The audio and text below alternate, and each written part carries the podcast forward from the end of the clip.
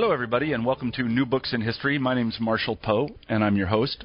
Every week we pick a new history book and we interview the author of that book. We find these books particularly interesting, and we hope that you'll find them interesting as well. This week we have Abigail Foerstner on the show. She's the author of James Van Allen, The First Eight Billion Miles, which recently appeared from the University of Iowa Press. Uh, we're especially happy to have Abigail on the show today and to be talking about James Van Allen because, as you'll learn in the course of the interview, there's a connection between James Van Allen and the University of Iowa. I'm speaking to you from the University of Iowa, where I teach. So here's the interview, and I hope you enjoy it. Hi, Abigail. Hi, Marshall. It's very good to talk to you. Uh, we're very pleased to have Abigail Foerstner on the show today. We'll be talking about her book, um, James Van Allen the first 8 billion miles. 8 billion, that's a lot of miles. So, uh, why don't we begin by having you tell the audience a little bit about yourself, you know, where you grew up and where you went to school and so on and so forth. Okay, well, I grew up in uh, the Chicago area, um, in Chicago itself, but I have roots in Iowa. My um, my father's family, uh, going back uh, four or five generations, came from the Amana colonies, and so he he came to the big city and settled here. But we uh, went often back to Iowa to visit um, my grandparents in South Amana. Mm-hmm. And uh, uh, growing up in Chicago, in Chicago, I uh, went to um, uh, a public grade school, Devers School, and and was already interested in journalism. Really? You know, worked on the little student paper uh-huh. there. um, went to Mother Theodore Guerin High School, and um, it, this was a new high school in Chicago, and so had the opportunity to work with some with some great journalism teachers and to launch the uh, student newspaper, wow. um, which was Portals at the time. It's now called um, Voyager, and and then went on knowing I really wanted to be a journalist journalist. I I loved science too. I was in every science fair I could I could um, possibly become involved in. Um, but uh, I really loved writing and loved journalism and loved the idea of of uh, bringing science and and audiences closer together. So I went to Northwestern University to the Medill School of Journalism. Um, it was fabulous. Uh, then I'm teaching there now, uh, and had had opportunities to pursue both science and journalism um, in uh, you know print, radio, television formats. And uh, through one of my instructors, after I'd uh, gotten my master's degree, uh, I'd gone on to uh, some environmental magazines, and then uh, after that, uh, through uh, through another instructor um, uh, who was um, at Chicago Today, uh, a former newspaper in Chicago he uh, he said they were looking for uh, reporters at these new regional sections of the Chicago Tribune, and they were looking for an environmental reporter. And uh, so I went out there with uh, with this. Um, credential and experience with uh, a group of environmental magazines and uh, and they while I was doing the interview um, the editor said uh, you know uh, they're building this national laboratory just west of us, uh, Fermi National Laboratory. You know, do you happen to know what's going on out there? And I did. I, you know, I said, oh, this is a fabulous place. It's an atom smasher. They're going to be searching for the fundamental building blocks of matter, right. and you know, it's really going to be exciting, uh, fundamental research. And he said, great, you can cover that too. so this turned into my dream job. I was covering stories at uh, Fermi Lab and at the Argonne um, National Laboratory um, doing a lot of stories on on energy. When I started at these um, you know suburban regional sections of the Tribune, it was um, uh, right uh, in the uh, early 70s, uh, the first Arab oil embargo, the first sense of, of the energy crisis. I remember. Yeah, yeah. So it's this great time, great opportunity to do stories on the environment, on alternative energy, um, on on fabulous research being done um, in uh, the Chicago area, and I had a lot of fun. uh, so I uh, continued uh, writing for these sections uh-huh. uh, for oh close to 10 years, and I was raising a family and decided to um, to freelance and, and ended up freelancing almost exclusively for the Tribune in the arts. Um, uh, started writing for the new Friday section of the Tribune, um, writing weekly uh, reviews on photography for uh, for uh, almost 10 years, and uh, this just became a whole new universe, um, you know, to explore uh, truth and beauty, if you will. Right. And and I really uh, realized that art and science, as in their pursuit of, of fundamental truths, in their uh, pursuit of, of, of, fundamental outlooks uh, about our universe, really had a lot in common. And it was, um, a, again, just a gift of an opportunity um, to kind of cross over between the 2 uh-huh. I see what you're saying. Yeah. Yeah, and so I've continued to do that in my writing. Um, and now as an instructor, uh, just uh, I'm teaching science journalism at Northwestern, but I continue to write in the arts and and in the sciences. Um, I'm an arts columnist for a magazine in the Chicago area, Great. and of course the Van Allen biography um, uh, gave me you know seven sustained years of, of pursuing um, research and writing uh, in the sciences and in space science uh, one of my particular loves, and certainly one of certainly Dr. Van Allen's um, lifelong commitment. Yeah, yeah, that's great. That's a fantastic career, Abigail. I mean, I just to congratulate you on it. I mean, it just Well, sounds so interesting. Every bit of you. it just sounds absolutely fantastic. And then to be teaching at Northwestern, where you were a student, that just must be such a great honor. I can only imagine. You know, it's just terrific. Yeah, I, I wonder if it, if this is a little bit off the topic, but you know, uh, I occasionally have the um, opportunity to counsel journalism students here at the University of Iowa. Is it still possible to have such a career in journalism? You know, I think this is a fabulous time to be going into journalism. That's what I tell my students because um, while we see, uh, you know, some some media. Uh, challenged um, newspapers in particular uh, there's this whole new arena of communication Yeah, uh, rolling out with the web um, with multimedia. And and I think um, you know students get to literally do it all. Um, they'll be doing podcasts such as the one you're doing Yeah. right now. There are going to be all sorts of new forums um, new possibilities with the web uh, with the web uh, presence for um, magazines um, for radio stations for broadcast I think it is just one of the most exciting times ever um, to be going into journalism and to be using all of these different um, communication uh, opportunities to tell a story in the best possible way, um, to tell a story in the way that's you know most interesting and relevant to the audience. Yeah, I gotta Um, say, I, I agree with you completely, and that's Yeah. basically what I tell them that there really hasn't been a more exciting time to be in journalism because everything is changing so fast. And I usually I used to tell them because I used to work in a magazine myself, you know, and we really thought Uh-huh. long and hard how to figure you know to figure out what exactly we should do. And I said, you know, we didn't really succeed, but you will. Yes, yes, I haven't figured it out, but you're going to.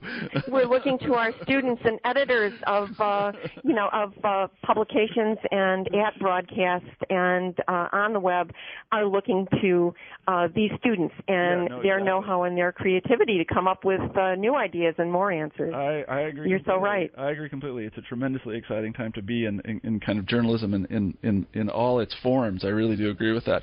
So Yeah. let's let's move on now to um, James Van Allen. What made you decide to write a book about James Van Allen? Uh, well, I had written a previous book called Picturing Utopia, and it focused on um, Bertha Shambaugh, who uh, was really a woman ahead of her times.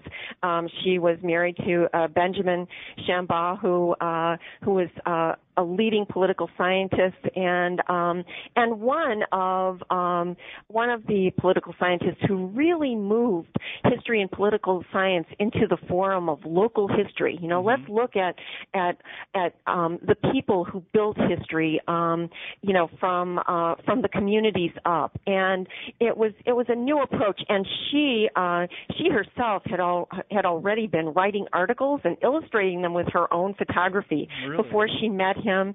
She had gone out and documented the Amana colonies, and photo- this was in the 1890s. Photography was forbidden out there, Really? but you know Bertha loved this commu- these these communities, the Amana colonies, and she'd been going there since she was a child, and they trusted her. And these elders thought, well, you know what what harm could it do to you know let Bertha take some pictures? Uh-huh. So little did they know she'd be documenting the community for you know the next 10 years she wrote um two major histories about it, um, and she was a catalyst for a dozen great photographers who themselves picked up really? cameras in this community and uh, really and documented every part of it at a time when it was really sort of on a collision course with the 20th century and contemporary life. Maybe I'm sorry um, to interrupt. Maybe you could just say a few words to our listeners about what the, I know what the Amana colonies were because I live right by them. But maybe you could just say a few words about their history, just so people know. Sure. Um, the Amana colonies. Um, this is the uh, community of true inspiration. That's the church, and it, it uh, was founded in Europe, and this was part of the Pietist movement um, uh, to bring people spiritually closer to God, and and these people lived a communal life um, because uh, they wanted to be able to devote more of their time um, to spiritual searching. Uh, however, they were they were opposed to state religion. They were opposed to war, um, and and they were opposed to a lot of things that made them rather unpopular in yep. uh, Germany and the other areas where they were li- were living. They suffered immense persecution, and like many groups, they came to America seeking freedom in the 1840s, mm-hmm. um, and uh, settled uh, in Iowa on uh, you know 25,000 acres of wonderful land. They farmed. They had they had industries of their own. They tried to stay self-sustaining um, as much as possible, mm-hmm. and they they uh, all worked together and owned everything in common, um, and uh, shared all the work, shared all the labor, which was pretty essential because they had 11 religious services a week. Um, uh, the church in the Amanas, though this is no longer a, a communal religious society, um, you know, everyone now owns their own businesses and houses and mm-hmm. and whatever. However, the church is alive and well, um, and uh, there are services out in the Amanas in these traditional churches, both in uh, English and German. And you said you have a personal connection there, your family. And yeah, and my father grew up there, uh-huh. um, and uh, so I, you know, when I was doing this book, Picturing Utopia, I would knock on people's doors, and they they had often known my father or his brother and sister or my grandparents, and I'd say, you know, I'd I'd love to see some of these glass plate negatives um, of of people who were uh, sons or uh, grandsons, daughters or granddaughters of of some of these um, original photographers, and mm-hmm. often they'd pull the negatives out of of um, picnic baskets or attics or um, you know uh, the back of the closet, and we'd go through these luminous pieces of art. Wow. Some of them were five by seven inches, five by eight inches. Um, you know, small window panes with these uh, these images in the emulsion. They they were glorious. Um, I brought sets of them, hundreds of them, back to the Museum of Amana History, um, where many of them were donated for posterity. Um, we published a book. You know, out of all of these um, hundreds of, of glass plate negatives, uh, you know, we we picked ultimately about 75 for the book, but um, a the best part is that they're all preserved. Um, so many of them are at the museum now um, for other people to research and enjoy uh, for generations to come. That's fantastic. You must have been re- so excited to find those things. Just I, I would I was so excited. Many of them had been, um, you know, printed in the Amanas and and were used in, you know, uh, in restaurants and other plate brochures, um, pamphlets. But in many cases, the um, photographer wasn't credited with the work, mm. and so this was an opportunity to find the full collection of a great artist's work and fully credit um, these people, men and women, um, with uh, with with their artworks. And you know, in, a, in Amana, this was uh, this was an artisan community. Um, so many people pursued um, various arts and crafts in these towns. Uh, mm-hmm. Just an immense number of people and an immense outpouring of craftsmanship and uh, yeah. artisanship. That's fantastic. You know, I, I've never personally had a kind of discovery moment like that in my scholarly career, so I envy you very much. Just coming Thank you. something like that, that's just a tremendous experience. So let's get back to um, Van Allen. So how did how did we go from a religious Yeah. utopia to, James- space? yeah, right, James Van Allen. Well, it was it was a really small leap actually. After Picturing Utopia was published, um, the University of Iowa Press um, asked me if I, you know, uh, invited me to make another proposal, and and I knew immediately um, that I wanted to uh, propose a biography of James Van Allen, and I knew because I had been in his office um, uh, in the uh, 1990s. I had a son who um, who started in the physics department. Uh, he majored in physics, math, and classical languages at the University of Iowa. Wow. And we came to the physics department to visit with my 90 year old aunt, and she said. Um, Oh well, you know, let's go up and see Dr. Van Allen. She'd known him from some alumni functions. Oh, really? I said, you know, Aunt Elsie, we can't just drop in on, you know, one of the greatest scientists in the world. And she said, oh, sure we can. His door's always open. And, you know, sure enough, we went up to the seventh floor, um, you know, kind of uh, the garret of Van Allen Hall and followed the faint drift of pipe smoke into his office. And the door was open with the longitude and latitude uh, you know, posted down to the inch just to so you'd be sure where you were. Yeah. And there was James Van Allen sitting at his desk and he greeted us and he welcomed us in and and told us about, you know, the latest findings of Pioneer 10, Wow. the mission that took him and us 8 billion miles Right. out into space and Yep. and that's where the title of the book Yeah, comes from. exactly. And Yeah. so there on his desk is this 1972 Hewlett Packard graphics plotter Yeah. and it's spitting out charts and graphs and half the solar system uh, across right across his desk Yeah. with data um, from Pioneer 10. That's great. And um, the rest of the office, walking back through the office um, through these canyons of bookcases, there's you know there's a small rocket here and a copy of an instrument that had gone in that had gone into space um, with the mariners to Mars. And you know I'm thinking this is a great story. Somebody has to write this book. You have to tell this story. And Yeah. yeah, luckily I was the someone. Yeah, that's. I mean, it's, it's again, that's another fantastic discovery to go up into somebody's office like that and just to see their entire life documented like that, and to realize that with those materials and others, that you can actually do a pretty good job of um, of of, uh, of of describing it, of telling it a good story. I should also tell you know everybody that's listening is that that you um, paint just in fact this picture in the book of going there for the first time and seeing Van Allen's office and the and the and the pipe smoke and so on and so forth, and you do a wonderful job of it. I really enjoyed Thank you. reading it. It was fantastic. So tell us, a, take us a little, take us through Van Allen's life very briefly. Where did he come from? How did he get into science? So on and so forth.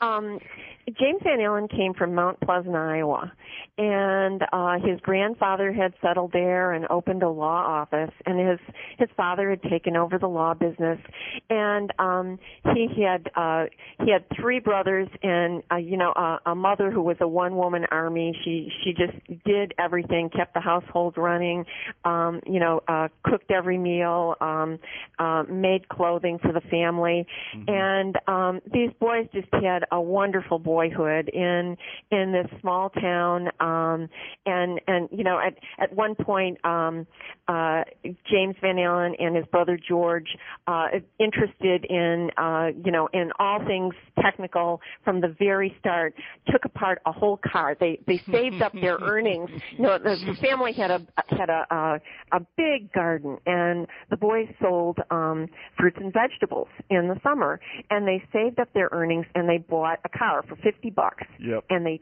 took it apart and labeled every part and put it back together again and got it working. Um, so you know they were raised on um, popular mechanics and um, you know the encyclopedia.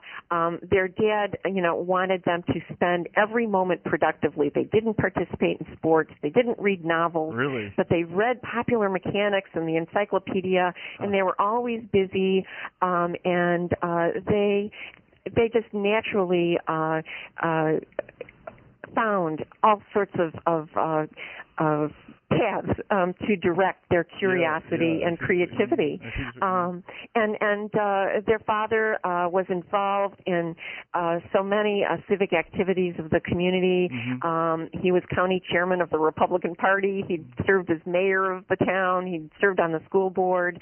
Um you know he'd, he'd gotten a new hydroelectric plant up and running in town and um the boys would go with him to see this And this, you know this was machinery late, running. This was the late 20s, early 30s then?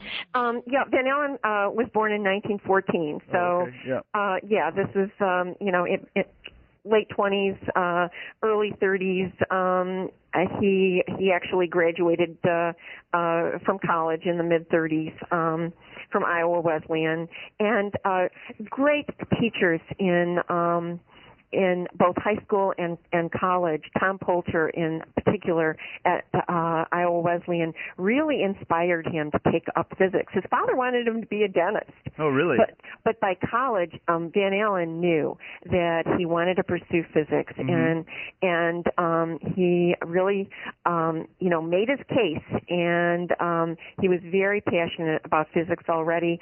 And um, you know while while Poulter was off with one of the Byrd expeditions, one of Admiral Byrd's expeditions, um, uh, Van Allen was really kind of running the laboratories at Iowa Wesleyan Mhm. and really um, gained there a knowledge of practical experimental science and also gained uh, a confidence to allow students to just um, take uh, their work and pursue their ideas uh, for as far as they could take them. He would always, after that, allow his grad students to really jump in at the deep end of the pool Right, yeah. and work with him um, in uh, collaboration on, uh, you know, the first uh, explorations uh, into space. Yeah, I think that's. I, I continue to think that's what's great about liberal arts colleges in general is is that you know they're reasonably small places and they might not have all the resources of a big university, but you really do kind of learn by doing, and you work very closely with faculty members. I, I went to one of them myself, also here in Okay. Iowa. I went to Grinnell College. And, You, oh, okay, yeah. Yeah, and you know I had an absolutely fantastic experience there. And just as you say, I mean I worked very closely with a faculty member who was a Russian historian, and I became a Russian historian. So I had Ah. a similar sort of experience of you know having this very close connection, working very closely with an individual, especially someone you know who had really thought deeply about things, and it's just very you know it's it's totally inspirational. So I I kind of feel a, a sort of kindred kindred spirit with Van Allen in that. So after he graduated then from um, Iowa Wesleyan, he went on to graduate school at the University of Iowa. Did he not? Yes, he did in Uh-huh. physics. And you know, as you know, Marshall, um, uh, the uh, you know these small town communities, um, you know, in the Midwest, you know, people learn how to fix anything. Yeah. You know, you really keep things running. you know, whether whether it's the washing machine or the toaster or whatever. Um, you know, people were uh, uh, electronic tinkerers. It's and, funny. It's and funny you mentioned that because I was just telling my some of my students who actually knew this. I mean, I, I grew up in Kansas, and Aha. all the so, my parents. So you were- understand. Yeah, I do understand. And my grandfather used to say that. Um, let me try to get this right. That a farmer was uh, somebody that liked to. It was a, was a mechanic with a gardening habit. great. yeah, and I think I know just what you mean. Yeah, because you, 'cause you really do spend most of your time just fixing things, the actual plowing and cultivating and so on and so forth. Well, that's not really most of it. You just have to keep everything running to make it work. So yeah, I, I know just what you mean. So anyway, go ahead. Sorry to interrupt. So he so he takes this know-how to the University of Iowa, and and um, he's studying. He gets his PhD in nuclear physics, and he helps to build one of the very first um, atomic particle ex- accelerators, Uh-huh.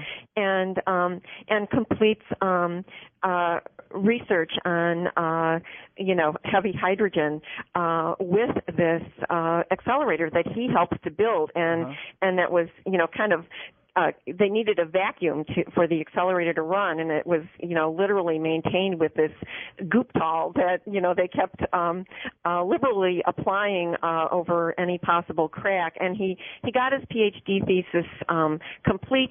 He has this hot ticket in nuclear physics, one of the hottest fields of the era, and um, and he takes it uh, to the Department of Terrestrial Magnetism. Yeah, that's a, Um, I, I, that, that's a great name. Oh, isn't it? yeah. the Department of Terrestrial Magnetism. Yeah, and this is this is in uh, Washington D.C., um, funded um, uh, by you know the Carnegie Foundation, and uh, you know a lot of other uh, young nuclear physicists were there. This was the era of exploring uh, fission for both weapons and as a source of energy. But you know, off on the sidelines, there are these guys who are still doing, um, you know, conventional geophysics, looking at the magnetic fields of the Earth, um, you know, looking at um, looking at the aurora, studying mm-hmm. um, more about uh, the Earth and the geophysics of the Earth. And one of them is Scott Forbush, and Scott Forbush is collecting data from around the world about cosmic rays. Cosmic you know, rays, yes. Yeah, and it, it uh, uh, you know, it, it sounds like something out of, uh, you know, science fiction. It does. But um, scientists for for decades had known that cosmic rays were raining down on the Earth, but nobody really knew um, what they were or where they came from. They could go up in balloons and see that the radiation levels got higher as you yeah. um, as your uh, altitude increased, but they couldn't get high enough to determine what these primary particles were. They were kind of seeing the secondary streams of X-rays and alpha particles scrubbed into the atmosphere, and mm-hmm. and some cosmic rays coming through. And um, Van Allen was fascinated uh, by this research research. Here's here's Scott Forbush with a shock of white hair and these big thick glasses, and um, uh, teaches Van Allen, uh, you know, about cosmic rays.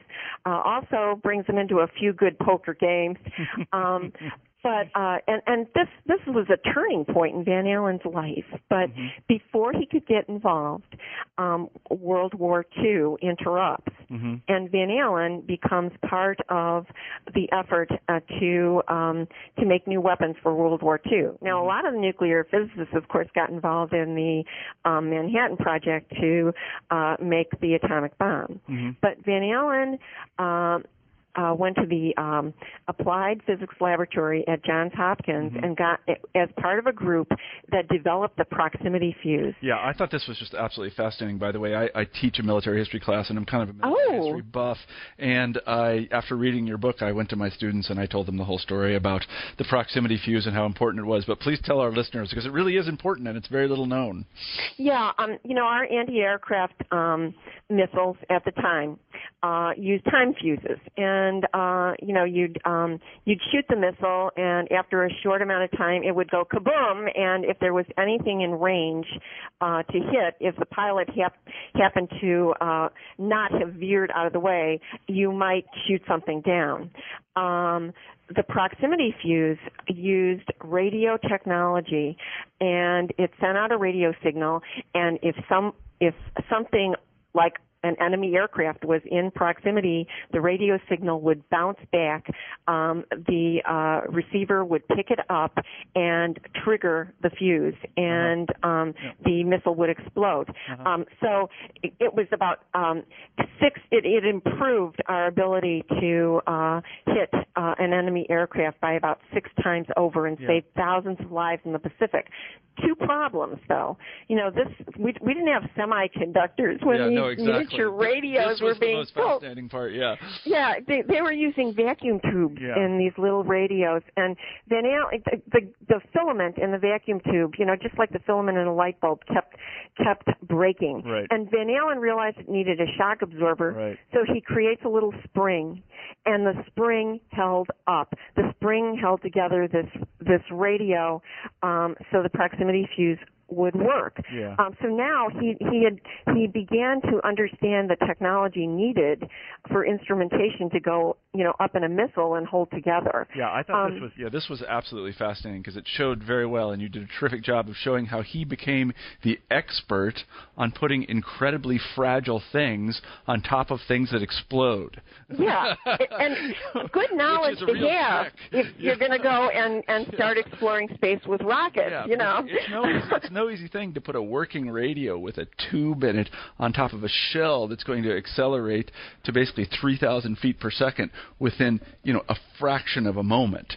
Um, you got it. yeah, that, that is a tough engineering problem because you really are shooting it incredibly quickly and it accelerates at such a rate that anything inside it is going to probably be destroyed. And I think Van Allen's, I mean, the practical genius of that, the kind of the kind of taking the car apart in your you know in your dad's backyard, it really you can see where it really came through. You know, put a spring underneath it.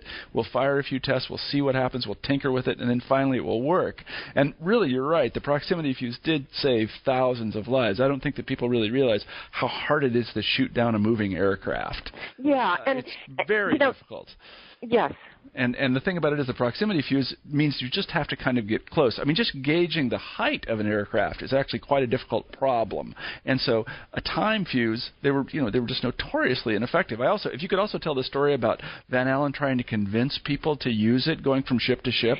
Yes, I mean that was the other challenge. You know, the gunners really like the kaboom. You know, you sent up a time fuse and it exploded no matter what. Right. The proximity fuse didn't explode unless you hit hit something, you know, or or uh, got the radio signal, uh, tr- you know, Right, uh, exactly. back, um, triggering uh, the missile. Otherwise, it just plummeted silently into Yeah, the sea. right. So the gunners didn't like that at all.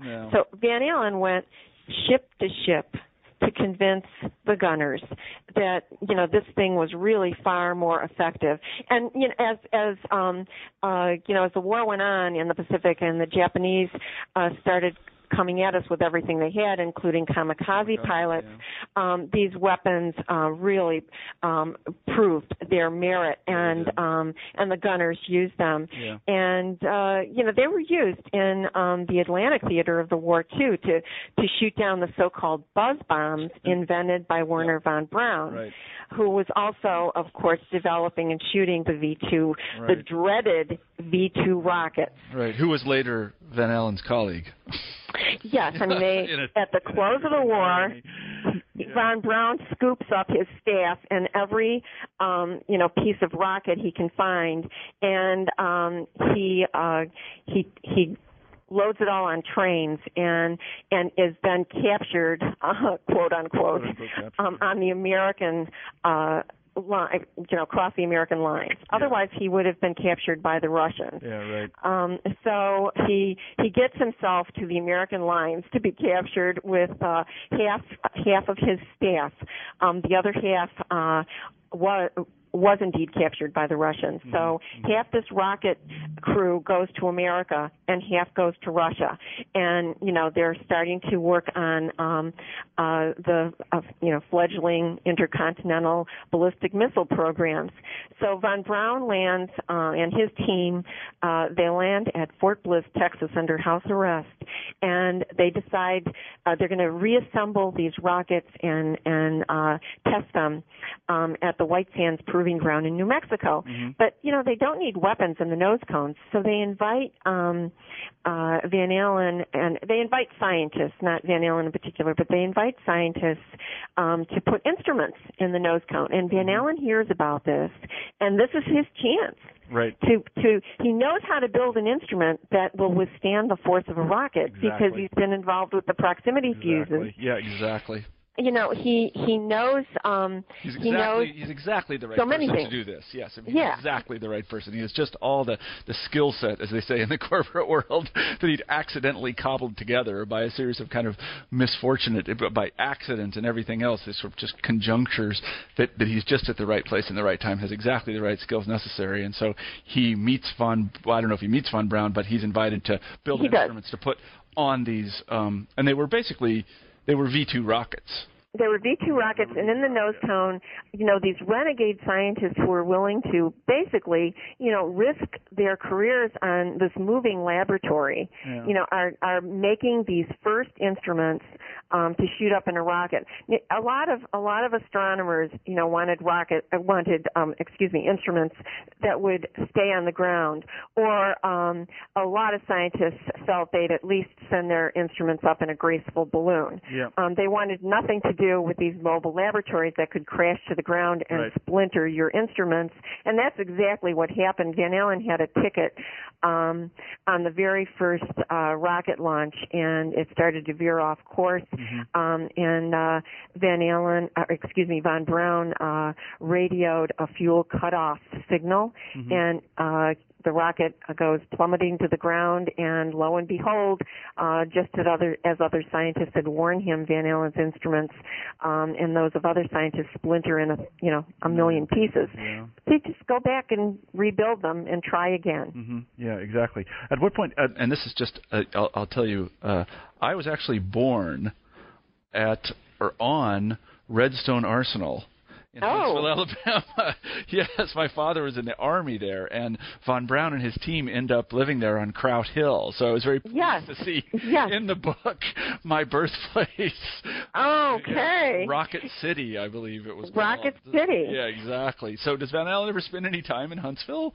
Well, sure, because um, just you know, just to to finish um, what what went on at White Sands yeah, for Van. Allen. Yeah, I'm sorry. he he uh you know he um finds this primary cosmic ray stream Yeah. um at about 31 miles um you know up in the sky up in the atmosphere he finds um the ceiling of the atmosphere um before the cosmic rays begin to splinter into all of these secondary particles.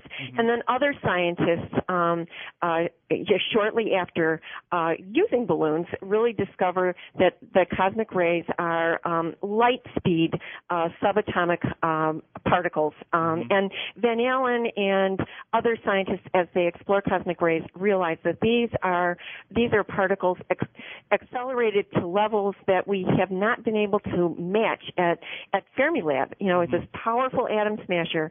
Um, these are particles accelerated in the shock waves of supernova of, of exploding stars. These are particles that carry, in a sense, the fingerprint of fundamental forces in our galaxy, um, shooting toward Earth. And so. Uh, uh, obviously Van Allen wants to continue this research, and uh, and he he goes he goes to the University of Iowa, and von Braun uh, goes to the Redstone Arsenal Redstone to continue uh, the ballistic missile work um, near Huntsville, Alabama. Right. Van Allen is now at the University of Iowa. He has no budget to pursue rocket research. And he cobbles together these balloon launched rockets called rockoons, Yeah, rockoons, yeah. You know, hitches rides on on ships and starts to explore cosmic rays near the pole. Yeah, you have some great pictures in the book, by the way, for those thinking about buying the book of these yeah. contraptions. And they really were, you know, again, it goes back to his ingenuity. You know, the notion that Yes. well, what we'll do is we'll put it on a balloon, we'll send the balloon up, and then we'll have the rocket fire from the balloon, and it will save, you know, fuel, and we'll actually, the resistance will be less, and we'll get the rocket Exactly. fire, and, you know, it was brilliant.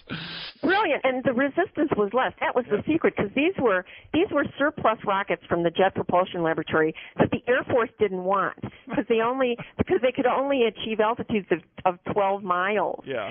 Um, however, hitching them to a balloon, you know, they they uh, the balloon would take them 15 miles um, up into the atmosphere, and then uh, they would be radio launched from there, Uh-huh. and lo- where the air resistance, as you said, is so much lower, so they could reach 65, 75 miles, um, you know, into the upper altitude, and and Van Allen could continue uh, his research. Um, during this period, and this is what brings Van Allen and von Braun back together. Um, during this period, uh, both of them are involved uh, with scientists across the world um, in an international geophysical year for 1957-58, a year of international scientific collaboration. And um, a group of scientists throw down the gauntlet and say, you know, we've been talking about building satellites for years. Well, let's do it. And of course, there were two takers, two contestants in this race, Russia and the United States. And um, you know, we've just celebrated the 50th anniversary of of Sputnik in in October, and we we celebrated the 50th anniversary of America's first satellite, Explorer 1, on January 31st. And um, Van Allen and von Braun are at the center of the drama. Um, Van Allen and von Braun realized that America had bet its money on the wrong rocket.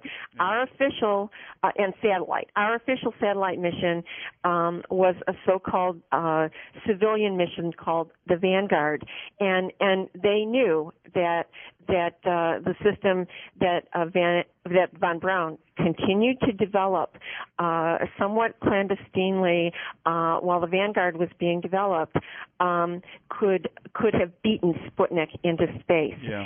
Um, uh, so you know, here it is, the first lap of the space race. Um, von Braun was developing this alternative clandestine satellite program, and Van Allen is developing cosmic ray detectors to fly in it. Right. And so when Russia's Sputnik beats America into orbit on October 4th, 1957, the Van Allen von Braun Jet Propulsion Team um, has a chance to put their orphan mission into action. Right. And you know, von Braun um, begins um, uh, to you know uh, perfect the booster, and Jet Propulsion the Jet Propulsion Laboratory is working on the upper stages in the satellite. And one of Van Allen's graduate students takes our ver- our a copy or a prototype of our instrument for the very first satellite and puts it in the trunk of his Mercury and heads out to the Jet Propulsion Laboratory. You know, here's our first satellite instrument in the trunk of a Mercury, and his family's in the back seat. you know, I mean, when I saw when I found luggage. yeah, you know, when I found that story in in George Ludwig's um, uh, unpublished memoir, which he kindly lent to me, Uh-huh. I I thought, you know, I'm. Can this be true? Can this be real? And of course it was, but it was it was better than any novel. Yeah. And and where's Van Allen, by the way? Yeah. Van Allen's in Antarctica shooting rockoons, Right. and the Navy couldn't find him, and Western Union did. So he comes back. He steps into, um, you know, this um, this uh, surging um, uh, uh, movement to get a satellite into orbit. I mean, people here were people in America were were outraged and humiliated Yeah. that the Russians had beat us into space. Yeah. So, uh, so they they succeed. They get the satellite into orbit. You know, there's a lot of backslapping and a big press conference at the National Academy of Sciences, and then within a few hours. You know, uh, Van Allen gets the word, gee, we're sorry, Jim, but your instruments don't seem to be working properly Right, exactly. there's huge gaps in you know in your data Mm-hmm. and um van allen looks at this picture and and the instruments keep coming back you know they keep they're functioning for a while and then not functioning Blink and on, of course they blink off. They blink on, they blink off. yeah, exactly. Um, and then and and and there's these huge blanks in the data. And of course, you know, the data isn't coming to us as a complete data set um, via computer. It's it's it's coming through a picket fence of radio stations receiving um, you know transmissions from the detectors and with explorer 3 uh, george ludwig creates um, a data recorder. Uh, you know, this was really new ground. It's a data recorder, and they they send it up in the in uh, Explorer three uh, with uh, with the a new set of cosmic ray detectors. Uh-huh. And so now they at least have complete data um, sets um, being transmitted at, at this picket fence of uh, radio receiving stations. So Van Allen gets the first data set in, in, or some of the first data sets in Washington D.C. and he takes them uh, back to his hotel room, and along the way he buys, you know, um, a 15 cent ruler and a 10 cent pad of graph paper, Uh-huh.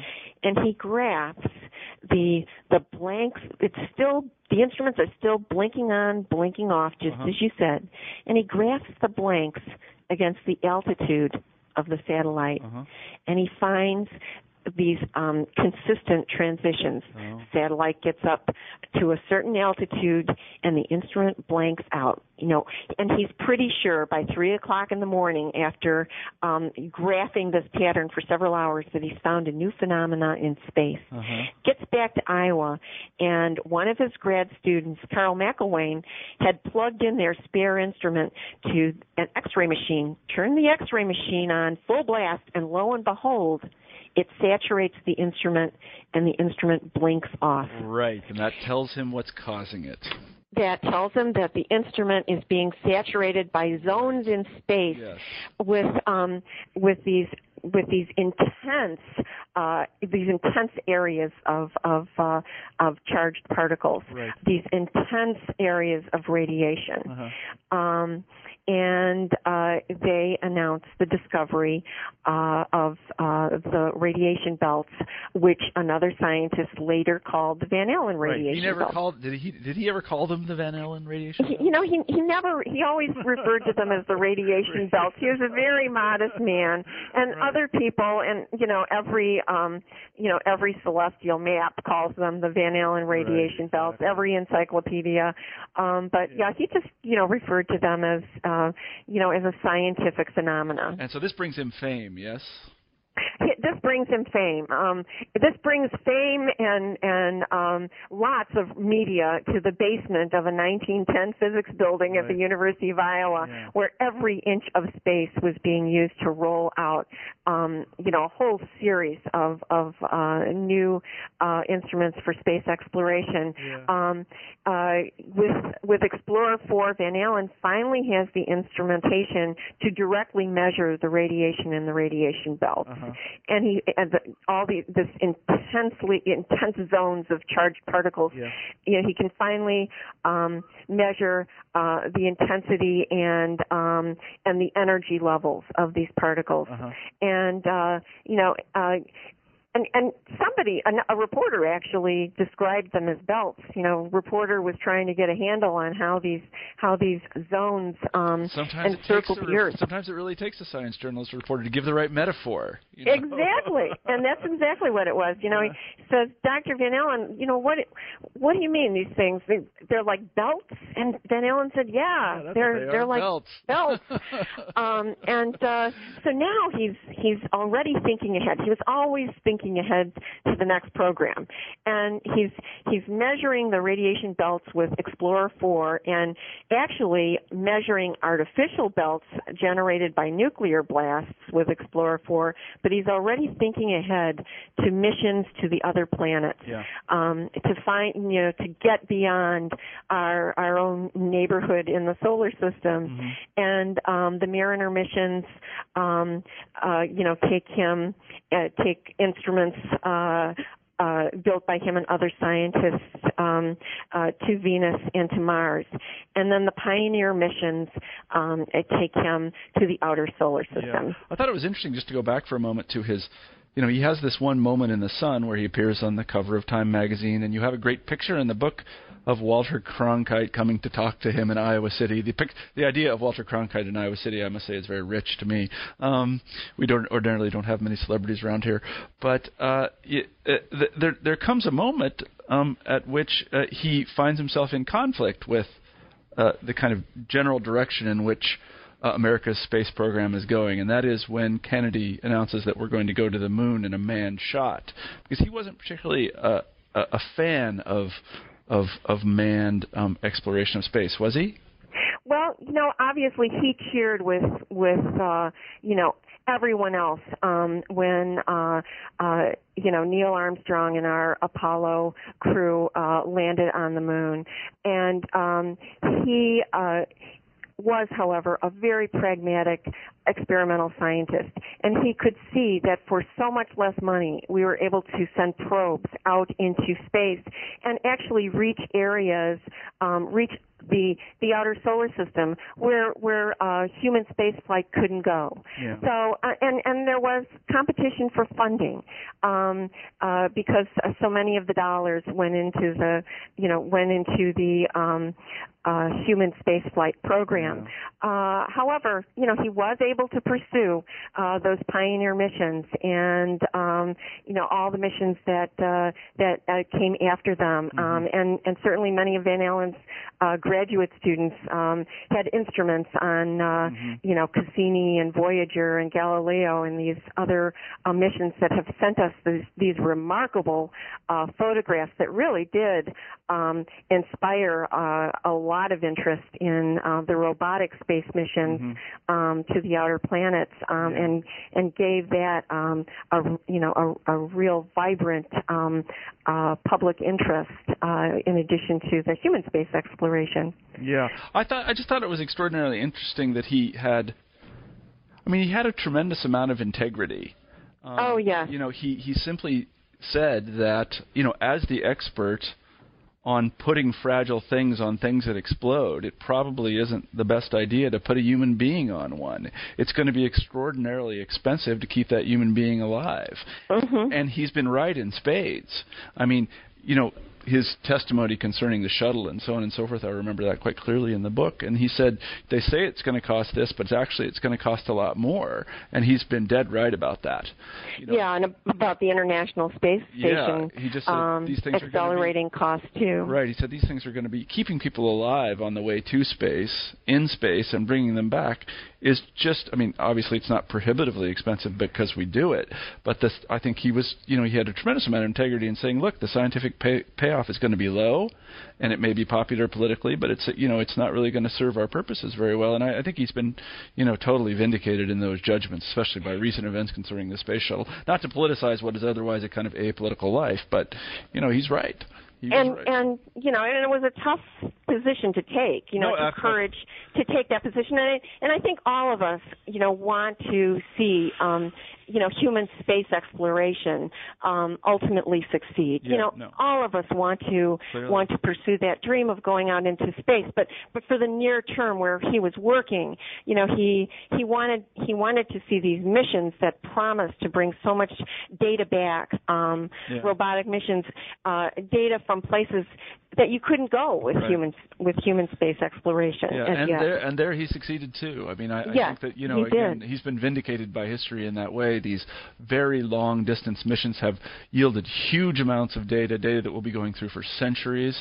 Um, you know, as opposed to the well, I don't know. I, I was going to say as opposed to the moon shots, which have yielded a lot of rocks, um, which are very interesting and all. But you know, nonetheless, uh, the, the, these very long distance uh, missions that he sent instruments on, like uh, they, they really have done a lot to kind of change our picture of the, the, the solar system and the universe in general, which is quite quite remarkable, I think. Um, let me. Um, and he led the way to remapping the solar system. no, he did. Maybe you could just say a few words about that. You say that he remapped the solar system. What did the what did the solar system look like before Van Allen? Well, first of all, we didn't know about the radiation belts, um, you know, at at uh, at uh, Saturn at all. He, that was a brand new discovery, and he confirmed the radiation belts that had been um, detected by radio telescopes at Uh-huh. Jupiter.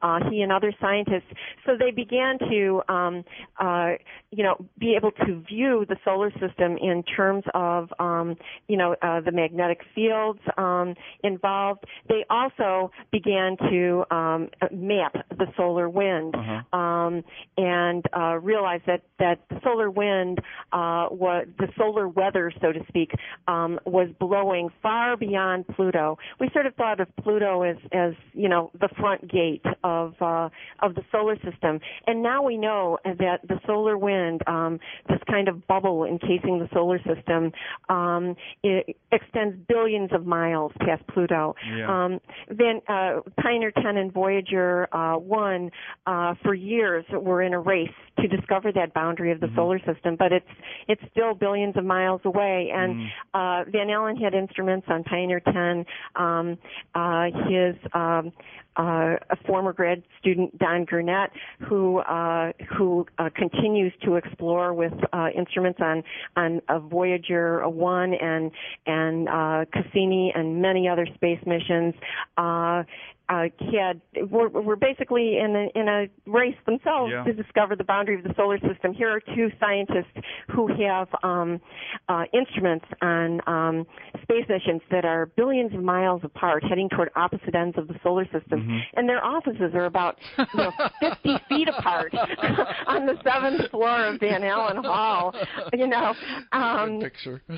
Yes, and and uh, uh, uh, Don Gurnett was able to uh, you know to estimate um, that uh, the uh, boundary of the solar system is uh, probably about you know 14 billion uh, miles out in space, and and hopefully Voyager will get there. Yeah, Van Allen, so, uh, you know, uh, really really hoped that uh, Voyager, which is which is still traveling, uh, will continue on its way and and find that boundary. Pioneer 10 called home for the last time in 2003 Yep. at about 8 billion miles out in space, and um, it it continues on, you know, kind of a little a little ghost ship Mm-hmm. uh, heading toward the Taurus It's a constellation. great image, isn't it? A great image. Thinking. Yes? I yes. Just, it just kind of Puts the hairs up on the back of my neck.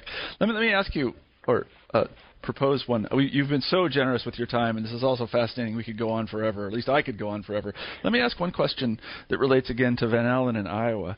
It seems like there was some strange connection between Van Allen and Iowa. I mean, he must have just loved the place because somebody with that kind of stature gets lots of offers to go lots of other places. But Van Allen stayed. Can you speak to that a little bit? Well, you know, I he had um he had a, a great commitment to the university and of course he had he had you know built this this kind of scientific empire yeah. right there um at, at his home base at a place he loved um working with with you know students who um, came to his doorstep and were recruited into uh, uh, a space program they hadn't known existed five right. minutes before. Yeah. You know, and he could sniff out students um, like George Ludwig and like Don Don Gurnett. Um, these guys came from towns, you know, within a stone's throw of the University of Iowa, and and both of them had um, just a great deal of ingenuity and and uh, know-how and creativity regarding electronics electronics. Uh-huh. Van Allen could sniff out a grad student um, with a know-how in electronics from about two miles away. and, and you know, uh, uh, Don Gurnett creates this um, uh, very low frequency radio receiver, and you know, and um, and uh, uh, convinces Van Allen to put it on a Yeah. on a home built Injun satellite. You know, one of the Yeah. one of the satellites built at the University of Iowa, and and gives in a sense the radiation belts their own radio program. They send um, this very low frequency radio receiver Mhm. uh, into space, and they're hearing um, you know, natural radio transmissions from the radiation belt suddenly, and and also this became a device um, with pitch and frequency um, to measure uh, very accurately even small changes in the solar wind that resulted from solar flares. So again, um, like cosmic ray, uh, like uh, the cosmic ray detectors became a way um, to uh, detect uh, galactic forces. Um, the very low frequency uh, radio receiver became a way to detect um, changes in the solar wind and to follow the solar wind out across the solar system.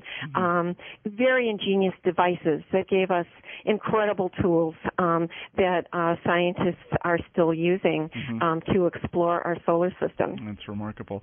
Well, uh, Abigail Foerstner, I, I just want to thank you, first of all, for a fantastic piece of work. The book is James Van Allen, The First Eight Billion Miles. It just came out from the University of Iowa Press, and I hope that everybody listening to this show buys a copy of it. And I also just want to thank you, Abigail, for talking to us. I mean, it's Oh, it's thank been- you, Marshall. It's, totally been a delight, you know, and uh, and we'll have you on the show for your next book. Well, thank you, and thank you for all of your insights and all of your interest. It's it's just been so fun to talk with you. Okay, well, it's been great to talk to you. All right, Okay, bye bye. have a good day. You've been listening to an interview with Abigail Foerstner about her book James Van Allen, The First Eight Billion Miles. We hope you enjoyed the interview, and we'll talk to you next week.